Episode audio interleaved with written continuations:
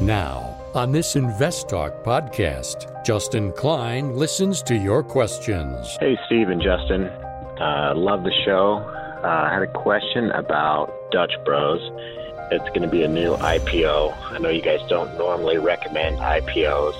Ticker symbol B R O S. And provides unbiased answers. So the good thing about them being small is that they have a lot of room to grow. So if their model uh, seems to be profitable, which it looks like they are to some degree, then they can expand. InvestTalk. Over thirty-two million downloads and counting. Your participation makes it unique. eight eight eight, nine nine, C H A R T.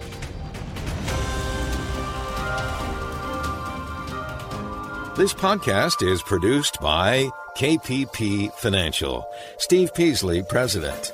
K P P Financial. Independent thinking, shared success. And now today's podcast. Good afternoon, fellow investors, and welcome to Invest Talk. This is our Wednesday, September fifteenth, twenty twenty-one edition of Invest Talk. And summer is fading fast, only a handful of days away, about what, six days until the end of summer and the start of fall. And we're starting to see a little bit of volatility in the market, and that's what I'm here to help you navigate. Uh, an environment that is probably new to many of you who haven't studied history and haven't looked at decades and decades of market history.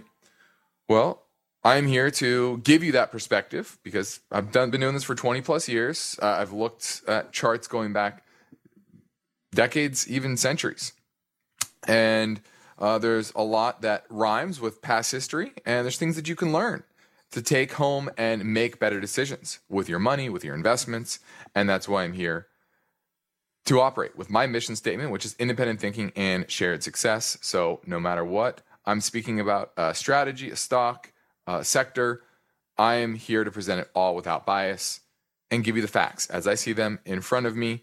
And once again, using that twenty plus years of experience. Now, I'm Justin Klein. Of course, I encourage you to contact me with your finance and investment questions right now during our live stream program, four to five Pacific time. If you're listening after hours, no big deal. You can leave your message on our InvestTalk voice bank, which is open twenty-four seven, three sixty-five. Same number. eight eight eight, nine nine, C H A R T. So let's get to, right to our first listener question now. Hey, Steve and Justin. Uh, love the show. Uh, I had a question about Dutch Bros. It's going to be a new I P O. I know you guys don't normally recommend I P Os. Ticker symbol B R O S. Just curious of what your thoughts are as far as valuation and potentially a good entry point. Thanks. I'll listen for the answer on the show.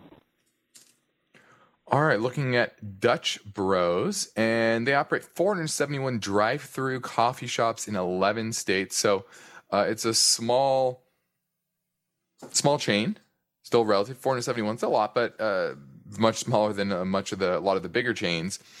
Last quarter, they made six cents a share on revenue of one hundred twenty-nine million dollars. That was up fifty-three percent year over year.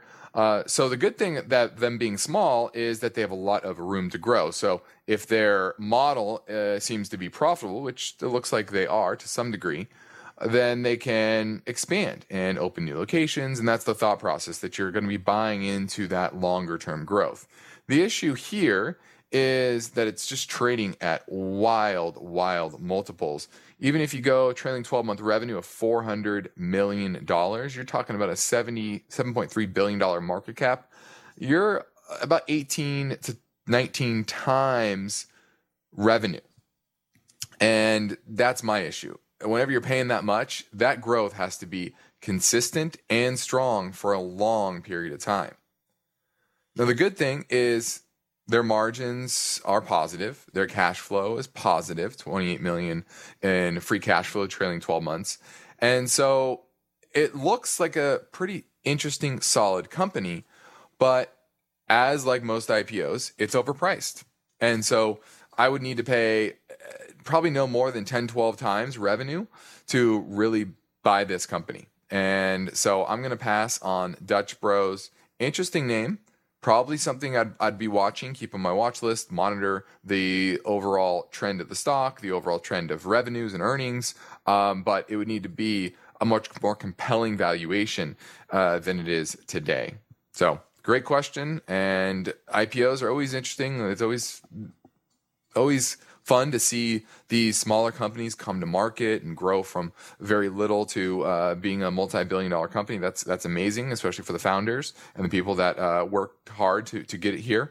Uh, but you as an investor, that doesn't matter to you. What matters to you is finding good companies at strong value, at good valuations, and it's just not there yet. Now let's have, head up to Northern California and talk to Peter. He wants to talk about bonds. Hello, Justin. How are yeah. you today? Doing well. What can I help you with? Good.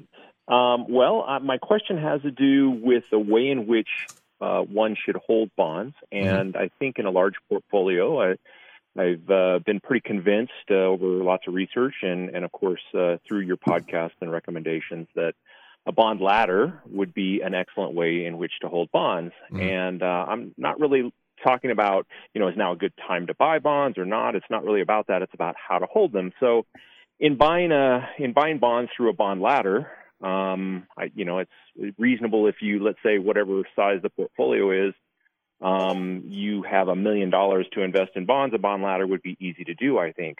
Mm-hmm. But in a very small portfolio, um, it's going to be much more difficult. So, what I'm asking you about is, Um, uh, how might you hold those bonds um, in a smaller portfolio, and at what would be the cutoff when you could switch from, say, using an E T F like B N D or B N D X, something like that, to actually creating your own bond ladder? Well, you can buy individual bonds uh, as little as up to as little as five thousand dollars for individual bonds. So a lot will depend on what the overall percentage of your portfolio you want in bonds. Uh, but uh, to create a decent diversity, you probably want eight to ten different bonds uh, in your portfolio. So you can at five thousand each, you can do that with uh, you know forty, fifty thousand dollars. So I think once you get to that level of your total allocation of bonds around that fifty thousand mark, that's where you can start to create a bit of diversity uh, among your uh, among your holdings.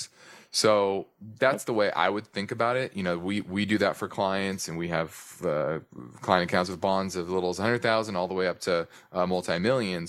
And we do the bond ladder typically going out from uh, three to ten years, averaging in that five to six range and getting decent yields around four percent uh, right now in this in this market. Not not great, not exciting, but definitely better than what you're getting in a, in a uh, money market account or high yield savings account, et cetera. So that's the way I would think about holding individual bonds. Does that make sense?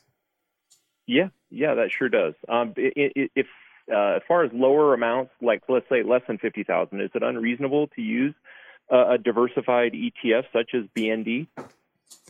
No, I mean if if that's if that's the if that's If you want bond exposure and you... Yeah, yeah, if someone needs bond exposure. Yeah, I, I don't think that's a bad way to go. There are other options, though, besides just B N D. My biggest problem with like a B N D is that, especially as government debt explodes, and it, we know it's been exploding, uh, the B N D is looking at the total bond market E T F. So as corporate or uh, government debt explodes, it's going to become a higher percentage of the overall bond market, and therefore you're going to be more weighted towards those treasuries, which are very, very poor risk versus reward uh, investments. And so I definitely wouldn't use a B N D. I'd be looking at something like an L Q D, which is more investment grade corporates. You're going to get a, a much better yield and avoid all of those uh, those treasuries.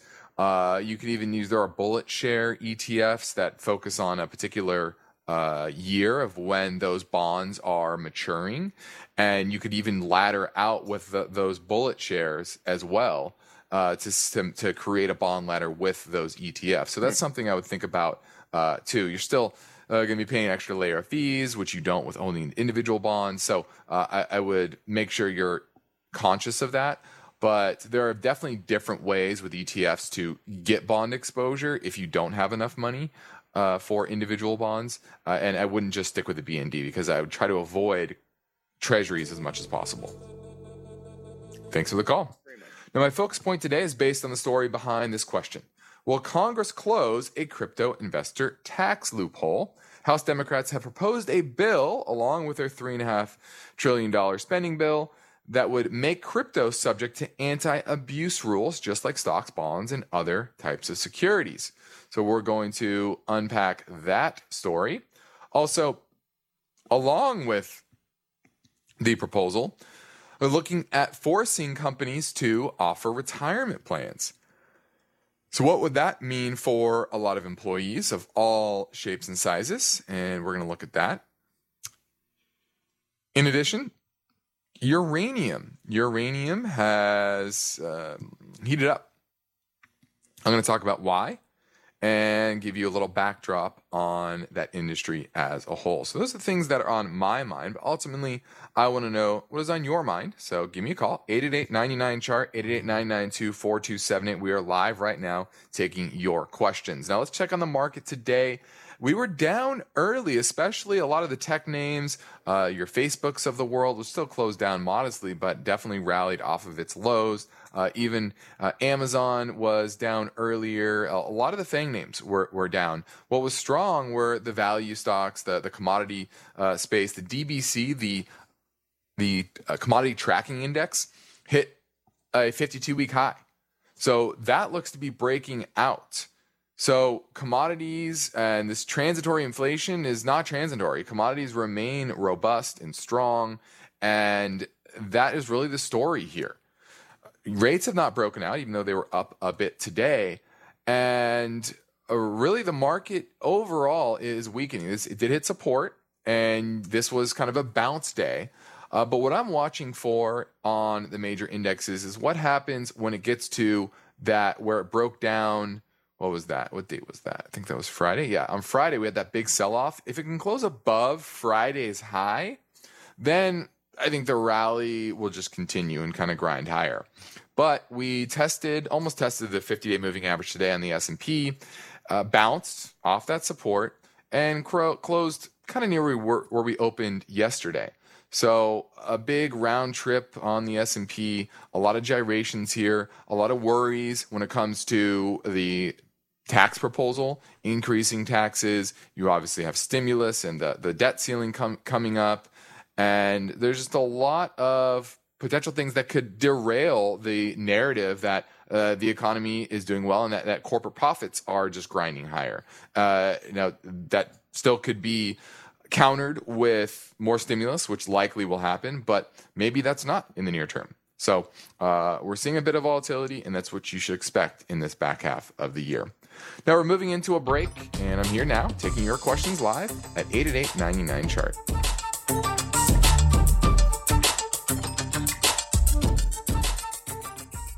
Of all the finance and investing podcasts and all the downloads and all the world, you've discovered InvestTalk. At this time, do you think it would be better to keep it in this bond or move it to cash? Looks like the sector is down today, so just thinking about, you know, potentially buying the dip. And since InvestTalk hosts Steve Peasley and Justin Klein are committed to answering your questions with their unique blend of expert insight and unbiased guidance, you've got to ask yourself one question. Why haven't you called InvestTalk? Hey, it's James from Australia. I'm loving the podcast. You know you listen. You know you should call. You know you want to call. Um, so I was wondering the best options for long-term growth. You'll get a reliable answer and the same positive feeling that tens of thousands of InvestTalk callers have already experienced. Thank you so much. I love the show. Don't forget to call InvestTalk. eight eight eight, nine nine, C H A R T. Got a portfolio to grow and protect, so get your finance and investment questions together and call Steve Peasley and Justin Klein. They're ready with their unbiased answers. Invest Talk, eight eight eight, nine nine, C H A R T.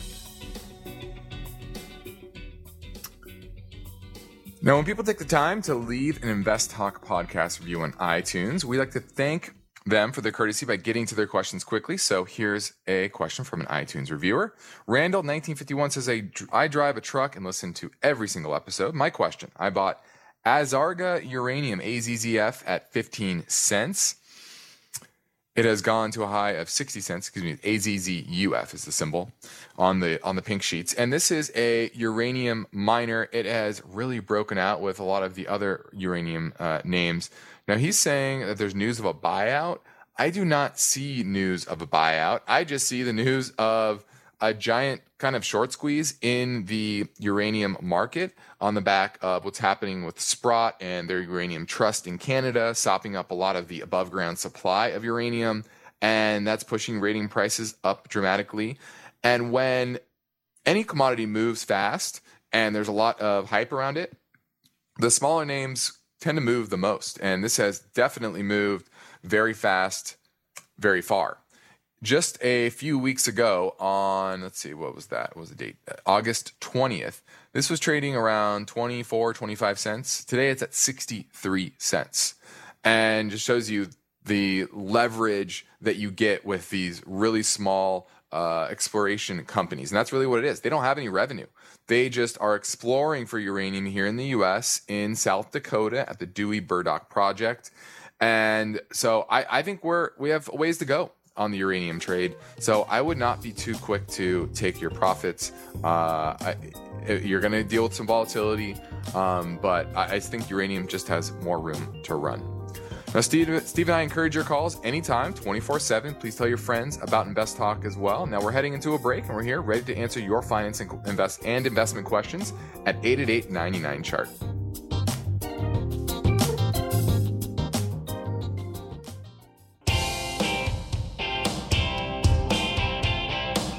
Each day, InvestTalk listeners submit their finance and investment questions via phone or email. Would you like your question to be put near the top of the list? Just take a minute or two to leave a review and rating for InvestTalk at iTunes. And be sure to include a brief question with your iTunes review comments.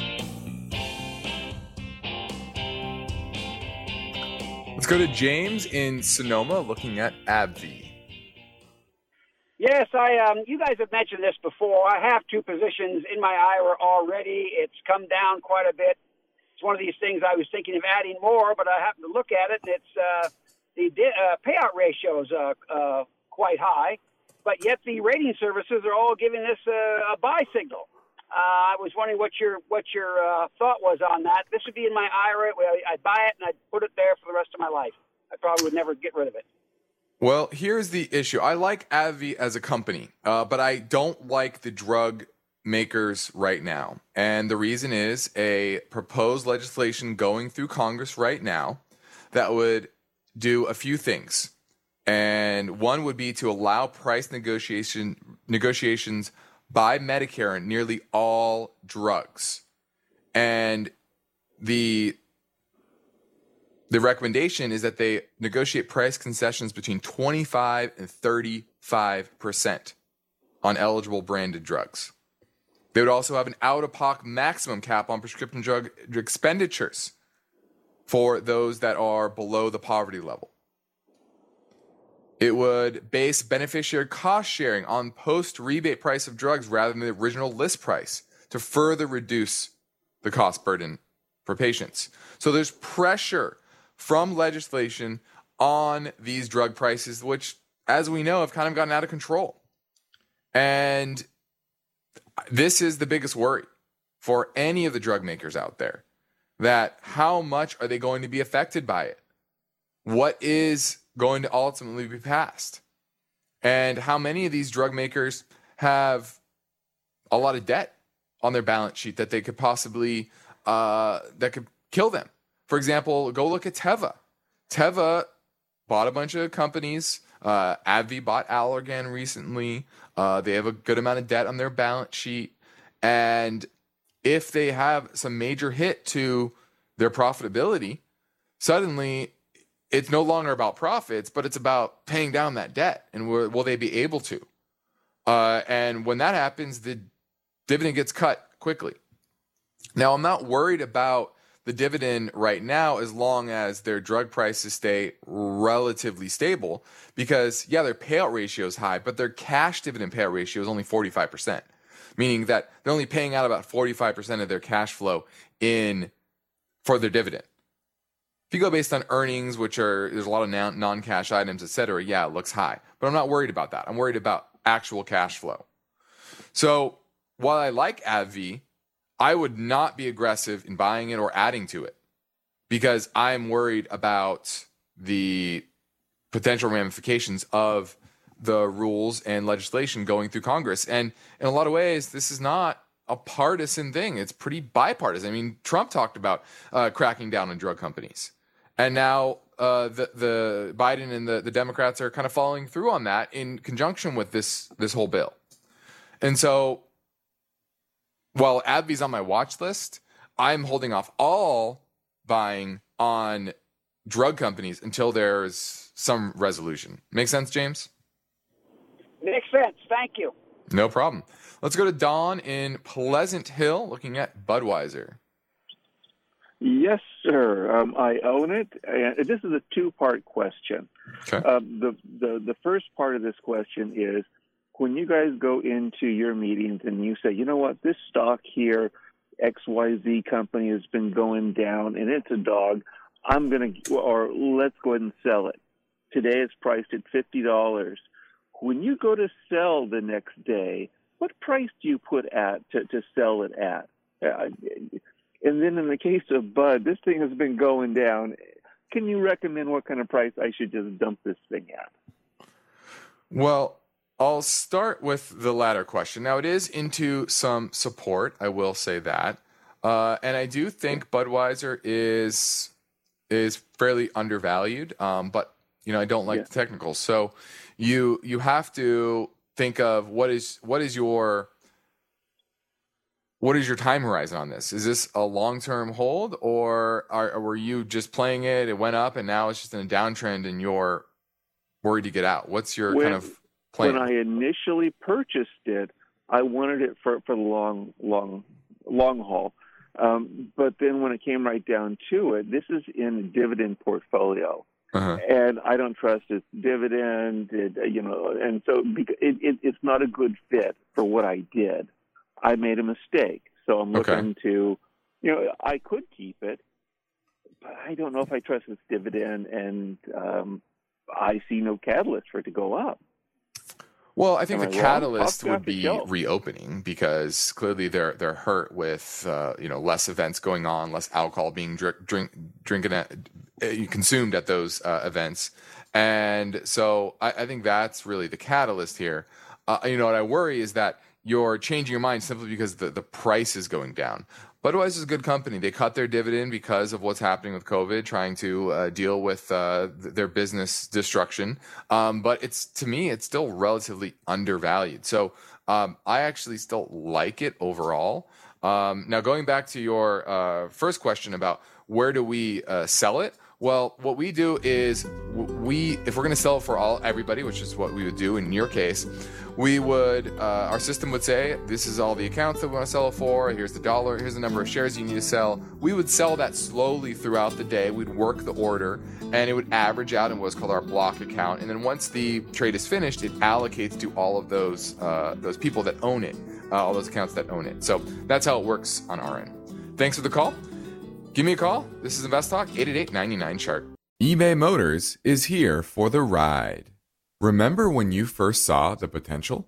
And then through some elbow grease, fresh installs, and a whole lot of love, you transformed one hundred thousand miles and a body full of rust into a drive that's all your own. Look to your left. Look to your right. It is official. No one's got a ride like this. There's nothing else that sounds like, feels like, or looks like the set of wheels in your garage. With over one hundred twenty-two million parts, you can make sure your number one ride or die stays running smoothly, so there's no limit to how far you can take it. Brake kits, turbochargers, engines, exhaust kits, roof racks, L E D headlights, bumpers, whatever your baby needs, eBay Motors has it. And with eBay Guaranteed Fit, it's guaranteed to fit your ride the first time, every time, or your money back. Plus, at these prices, well, you're burning rubber, not cash. Keep your ride or die alive at ebay motors dot com. Eligible items only. Exclusions apply. Let's say You've been thinking about learning a new language. Okay, why? I mean, how would it come in handy? And where would you want to use it? Could it be that you have an upcoming international trip? Or maybe you want to connect with family members or friends from a different culture? I think you should know about Rosetta Stone. With millions of users, it's been the world's most trusted language learning program for thirty years. Rosetta Stone is available on your desktop or as an app with audio companion and the ability to download lessons offline. Rosetta Stone truly immerses you in the language you want to learn. It has a built-in, patented speech recognition engine called True Accent. So as you practice speaking, you'll get feedback on how well you pronounce words. With Rosetta Stone, you pick up a language naturally, first with words, then phrases, then sentences. It's an intuitive process designed for long-term retention. You really learn to speak, listen, and think in your new language. Rosetta Stone is an amazing value, so your special skill set is within easy reach. You know you want to do this, so don't put off learning that language. There's no better time than right now to get started. For a very limited time, InvestTalk listeners can get Rosetta Stone's lifetime membership for fifty percent off. Visit rosettastone.com slash today. That's fifty percent off unlimited access to twenty-five language courses for the rest of your life. Redeem your fifty percent off now at rosettastone.com slash today. At this point, I think almost everyone has heard how generative A I promises to bring us to the next industrial revolution. A I is already shaping society with an impact on daily life that echoes the transformative significance of electricity or the internet. As we take steps to embrace the potential of generative A I, we need to remain vigilant with regard to its exploitability. This is where HackerOne comes in. HackerOne's A I Red Team addresses the novel challenges of A I safety and security for businesses that are launching new A I deployments. The HackerOne approach involves targeted offensive testing by harnessing the collective skills of ethical hackers who are proficient in A I and prompt hacking. In short, A I red teaming is the practice of stress testing A I models and deployments to make sure they can't be tricked into providing information beyond their intended use, and that security flaws can't be exploited to access confidential data or systems. HackerOne seamlessly integrates with your existing tools to enhance communication and collaboration across development, security, and I T teams. So, stay ahead of the game in the battle against cyber threats with HackerOne's attack resistance platform. Learn more at HackerOne dot com. That's H A C K E R O N E dot com, HackerOne dot com. For the ones who work hard to ensure their crew can always go the extra mile, and the ones who get in early so everyone can go home on time, there's Grainger, offering professional-grade supplies backed by product experts so you can quickly and easily find what you need. Plus, you can count on access to a committed team ready to go the extra mile for you. Call, click Grainger dot com, or just stop by. Grainger, for the ones who get it done.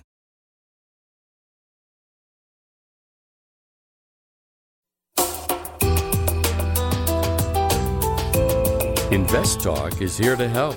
And when you download the free InvestTalk podcasts, don't forget to rate and review. The phone lines are open, eight eight eight, nine nine, C H A R T.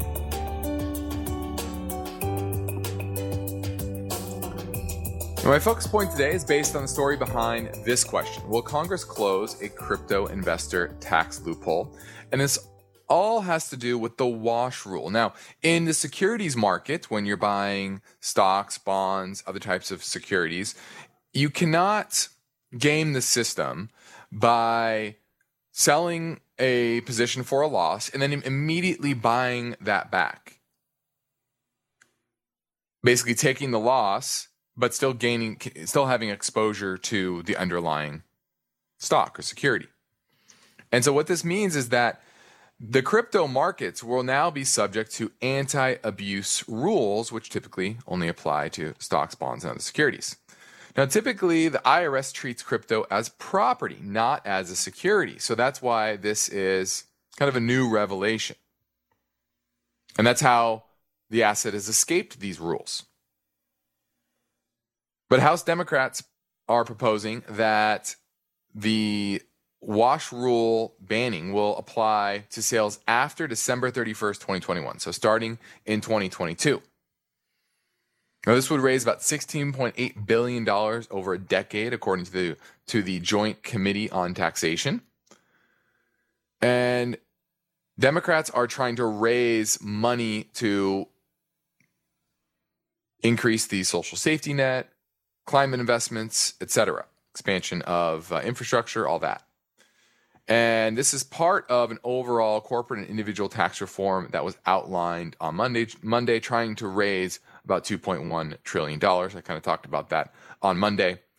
And the good thing is that cryptocurrencies are dissimilar enough to where you could sell Bitcoin for a loss, then go buy Ethereum at the same time. And it's different enough that it wouldn't violate the rules.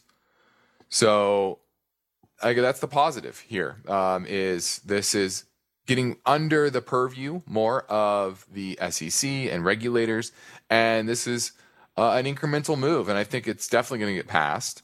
Uh, because it's an easy way to, to raise uh, raise some funds uh, for uh, th- this this spending, and it just shows you that they're going to err on the side of more regulation, not less, when it comes to crypto. And so, be ready. This is the first, maybe the first, if you call it the first, uh, of many that are going to be implemented and make crypto a lot more like stocks, a lot more like currencies.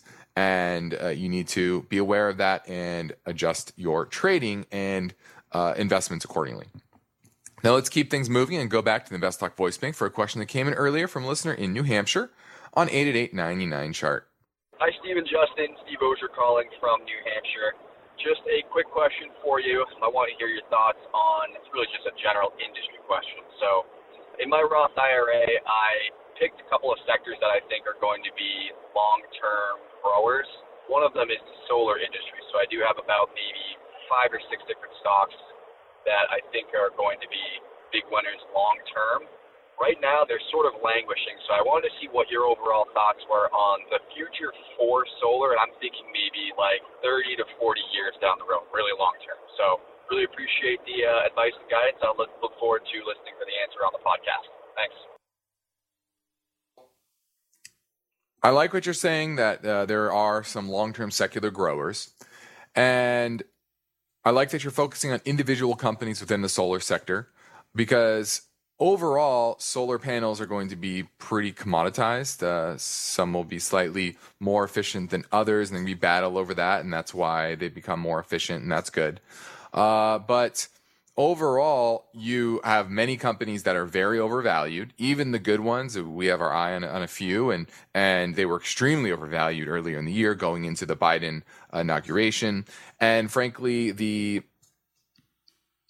the hope within the industry of a entirely green revolution that was powered by government spending, it would that would drive all these major profits. Well, based on what's been proposed, it's more minor than a major part of the legislation, and that's really the issue here.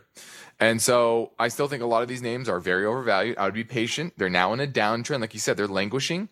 This is called bearish consolidation. If you look at T A N, the solar E T F, it peaked back in the week of Jan- late January, and it broke down in late February and hit a bottom in May.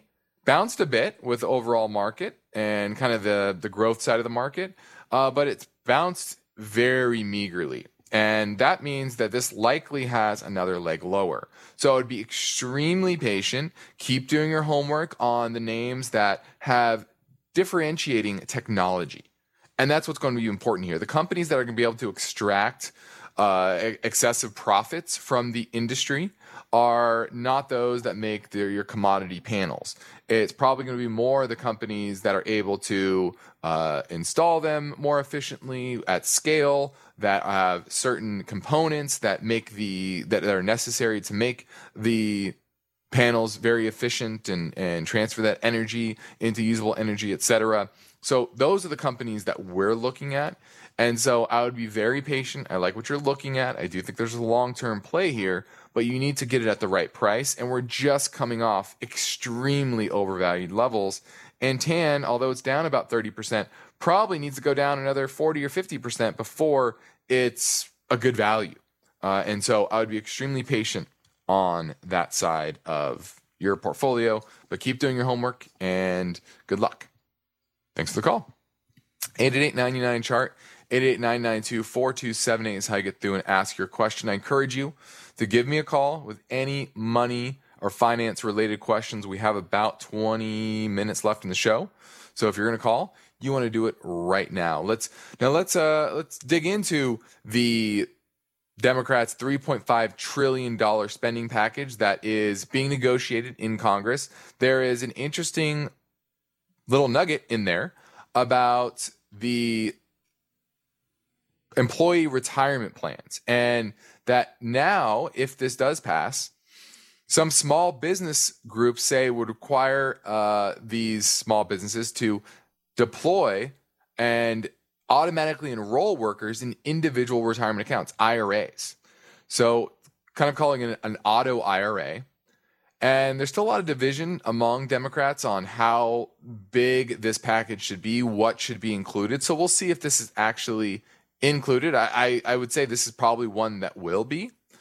Uh, but it would start on January first, twenty twenty-three, and it would require employers to deduct at least six percent from workers' paychecks and automatically increase that savings rate by one percent each year until reaching ten percent of pay. Now, there would be some companies that would be exempt from this, ones that already offer retirement plans, those that have five or fewer employees, and those that have been in business for less than two years. Certain employees would be exempt, like those that are under twenty-one. And it would require employees to automatically enroll part-time employees who work more than five hundred hours a year for at least two consecutive years. So you're kind of consistent uh, part-time workers. Employees would be free to opt out or change their savings rate. So it's it's be opt-in, but they wouldn't have to stick with it. They can you know fi- file some paperwork and, and change that. Now, companies that fail to comply would be fined ten dollars per employee per day for up to three months. Definitely not cheap. Now, there would be a saver's credit for those that are low and moderate incomes to contribute to their I R A, so a little bit of help there from the government. They would deposit about five hundred dollars into, our, into these retirement accounts for those who qualify, and it'd be calculated based on the percentage of taxpayers' savings contributions, and it varies by income. Now, this would inf- affect about thirty-three percent of private sector workers. About thirty-three percent do not have a retirement account. Now, this would not supersede the state plans. There are some state plans in California, Oregon, Illinois, Maryland. So you, those would those would be uh, those those would qualify. So you wouldn't have to. They, the employers wouldn't have to do something different. Okay. So that's interesting. And then employees would be automatically enrolled in a diversified target date fund within a Roth I R A. Uh, and then they could elect to have a traditional I R A or ch- ch- switch their investment options. So there is some flexibility here. So really interesting that they're looking at this. It's kind of a nudge. It's a really good book. It was The Economist's Book of the Year. I think two thousand eleven is when I read it. And it was kind of one of those, this is this is part of those policy prescriptions, which is a nudge saying we're going to automatically enroll you because most people won't do it. Uh, and if you don't want to do it, you can opt out. You can say no. Uh, and this is really along that vein. So uh, interesting book if you want to go read it. And interesting that they're including this in the latest package. We'll see if it actually gets passed. Now, summer is all but over, and soon we'll start the fourth quarter. And in the market, we are seeing a bit of volatility. And I think it's worth taking a minute to make you aware of some of the benefits of working with myself and Steve Peasley at our company, K P P Financial, which is out of Irvine, California. Now, how do we practice independent thinking and shared success? Well, we practice unbiased guidance, both on and off air. And we also implement parallel investing, which means we invest right alongside our clients. So we get the same price, same time, uh, whenever we buy a stock position for a particular strategy in our own accounts at the same time. So I encourage you to take advantage of our free portfolio review assessment via telephone or go-to meetings. And you can send us a message through invest talk dot com or call our K P P Financial office in Irvine at eight hundred, five five seven, five four six one. We'd love to help you in any way we can. Next up, a voice bank question from a listener in Virginia. Hey, guys. Teddy from Virginia calling in. Got a question about Doc R F's uh, telehealth play, thinking ahead in the future, you know, after COVID and all that stuff. You know, telehealth exploded, obviously, in a little consolidation period. Just wondering your guys' thoughts. Revenue is growing pretty steadily. They're making some interesting uh, purchases. Just wanted to hear your guys' opinion. Appreciate it. Bye. All right. This is a very, very small cloud computing company. Let's see. Cloud M D software and services digitize the delivery of healthcare by providing patient access to all points of their care from their phone. It offers SaaS-based health technology solutions to medical clinics across Canada. So that's why it's O T C. It looks like it's Canadian-based. Yep, it's out of British Columbia. They are growing, but they are not profitable. I think there's a lot of hype around this space, and that what's uh, that's coming off. You're seeing that with the severe downtrend and things like uh, One Medical and uh, what's the other one? What's the big one?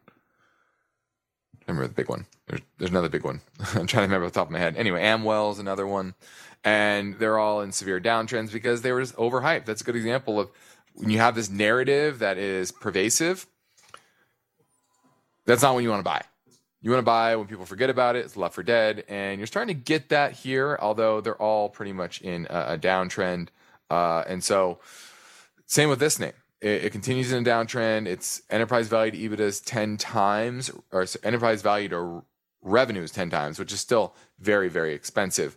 Uh, so I would not be excited about this name. Probably right now it's trading at one dollar thirty. It would need to get to, to about seventy-five cents for me to be interested in this name. Around that, then it gets to a valuation where it, it might make sense. So keep it on your watch list. It's inter- interesting. I like that it's uh, still small and it's a Canadian company. Maybe it's the next Shopify. Who knows? But uh, I, I like it at seventy-five cents, not at one dollar thirty. eight eight eight, nine nine chart, eight eight eight, nine nine two, four two seven eight. Now, we have now achieved over seventy-five million Invest Talk podcast downloads. And that, of course, is thanks to you and your friends and family. Steve and I love taking your live calls. And as you've noticed, the voice bank calls are important to us. They are vital to this show. And so please keep them coming. We love them. We love the iTunes reviews, but we also love to hear your voice. Hear what you have to say. Hear some articulation of your thought process. And that can't be done in text. It's always best uh, when you give us a call. So keep them coming at eight eight eight, nine nine chart. Each day, InvestTalk listeners submit their finance and investment questions via phone or email. And Steve and Justin thank you for your loyalty. Would you like your question to be put near the top of the list? Just take a minute or two to leave a review and rating for InvestTalk at iTunes. And be sure to include a brief question with your iTunes review comments. Your rating is a vote of confidence that leads to higher visibility and causes more people to discover and listen to InvestTalk. So please tell your friends and family members about the free InvestTalk downloads at iTunes, Spotify, Google Play, and invest talk dot com. Remember to include your brief question when you review and rate on iTunes. And of course, your calls are always welcome twenty-four seven. Don't forget to call InvestTalk, eight eight eight, nine nine chart. eight eight eight, nine nine chart, eight eight eight, nine nine two, four two seven eight. Now, I want to highlight the uranium market because you'll probably have started to hear about this, and that's because uranium has hit an eight-year high of forty-four dollars a pound this week. And this is after a recent surge because the of the exchange-traded trust, not fund, exchange-traded trust, which can trade at a premium or a discount by Sprott Asset Management. And what they are doing is anytime this trust is trading at a premium, they're issuing shares to raise money and buy the stockpiles of uranium at the spot price, which are typically pretty sleepy, low uh, low volume. Well, that's picking up, and so is the price. And so after the break, I'm going to uh, give you a little more background on this and hopefully maybe enlighten you on the industry. This is Invest Talk. I'm Justin Klein. We have one goal here, to help you achieve your own version of financial freedom. So our work continues after this final break. So if you're going to call, you want to do it right now at eight eight eight, nine nine, C H A R T.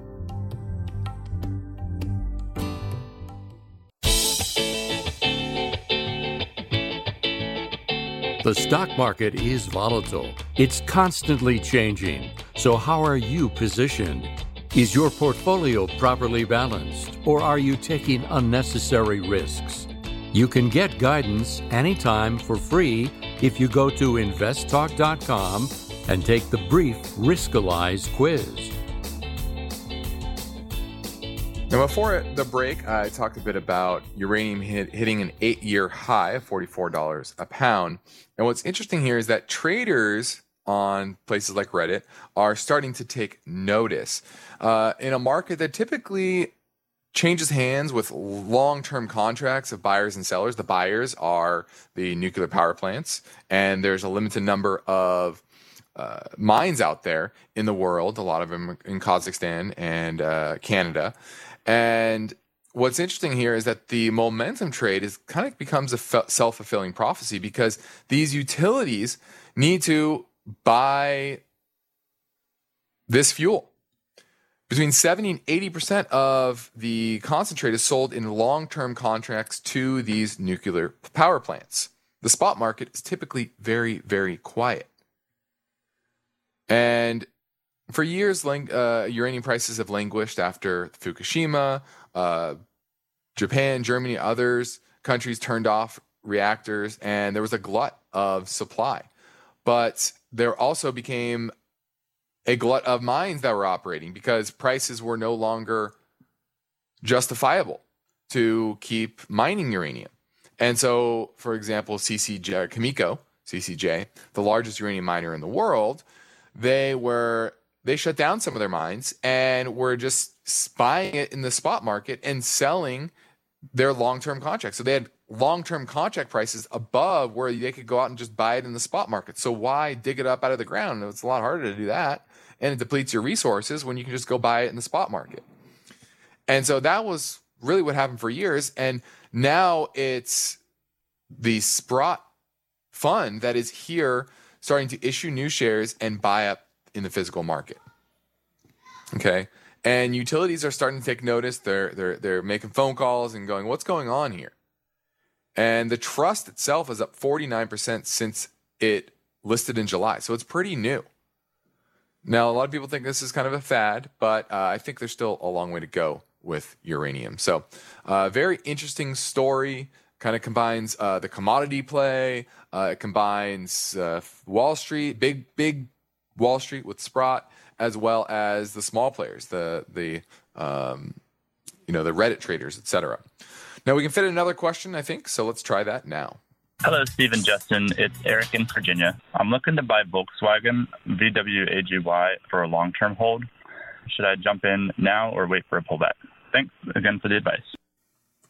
All right, looking at Volkswagen. And this has been in a consolidation p- period really since March, when it spiked from about twenty-two dollars a share all the way as high as forty-eight. Now it's kind of settled into a trading range between thirty-one and thirty-eight. And so it's at thirty-four now, pretty much uh, in the middle, a little bit lower than the middle uh, of that range. And so anywhere in this thirty-one to thirty-four range, I would probably be picking. Actually, it's at thirty-three twenty-eight. So yeah, it's in the low end of that range. So I, I like it, buying this in the consolidation period. And uh, this is my favorite of the auto makers because they're going full bore into electric. They have great brands of Audi and Porsche, Bentley, Bugatti, Lamborghini, et cetera. They have a history of producing cars profitably, and they have great leadership, great manufacturing prowess, and, and good marketing. And so it, it really combines a lot of the important features that it takes to be good at making money at car and, and building cars at scale. And I think there's a lot of hype around the other electric makers, and a lot of names like this are being kind of ignored. Now, I'm a little biased. My last two cars, I had a Porsche previously. Now I have an Audi. So I I, I love those cars. So I'm, I'm a bit biased. I will say that. But if you look at the numbers, they're, they're definitely uh, growing uh, substantially. They are They are profitable, uh, unlike a lot of the, the electric car makers, and they have a mission to become fully electric in, in the next few years. So uh, I, I really like Volkswagen, and any dip into the low thirty range would be a buy for me. I'm Justin Klein. This completes another Invest Talk program. Steve Peasley and I thank you for listening. We encourage you to tell your friends and family about a free podcast download, which they can find over at iTunes, Spotify, or Google Play. Be sure to rate and review. If you leave a brief question with your review, we will prioritize your answer as well. Now, independent thinking, shared success. This is InvestTalk. Good night. Because of the nature of the interactive dialogue inherent in the format of this program, it's important for the listener to understand that not all comments made will apply to them specifically. Nothing said shall be taken to be investment advice, or shall statements on this program be considered an offer to buy or sell securities. Such advice is rendered solely on an individual basis, and at times will require that the investor review a prospectus before investing. InvestTalk is a copyrighted program of Klein Pavlis Peasley Financial, a registered investment advisor, which retains all rights. For more information regarding K P P's investment advisors, call one eight hundred five five seven five four six one. Steve Peasley is President and Justin Klein, Chief Executive Officer of Klein Pavlis Peasley Financial. And they thank you for listening and welcome your comments or questions on our twenty-four hour listener line at eight eight eight, nine nine, C H A R T.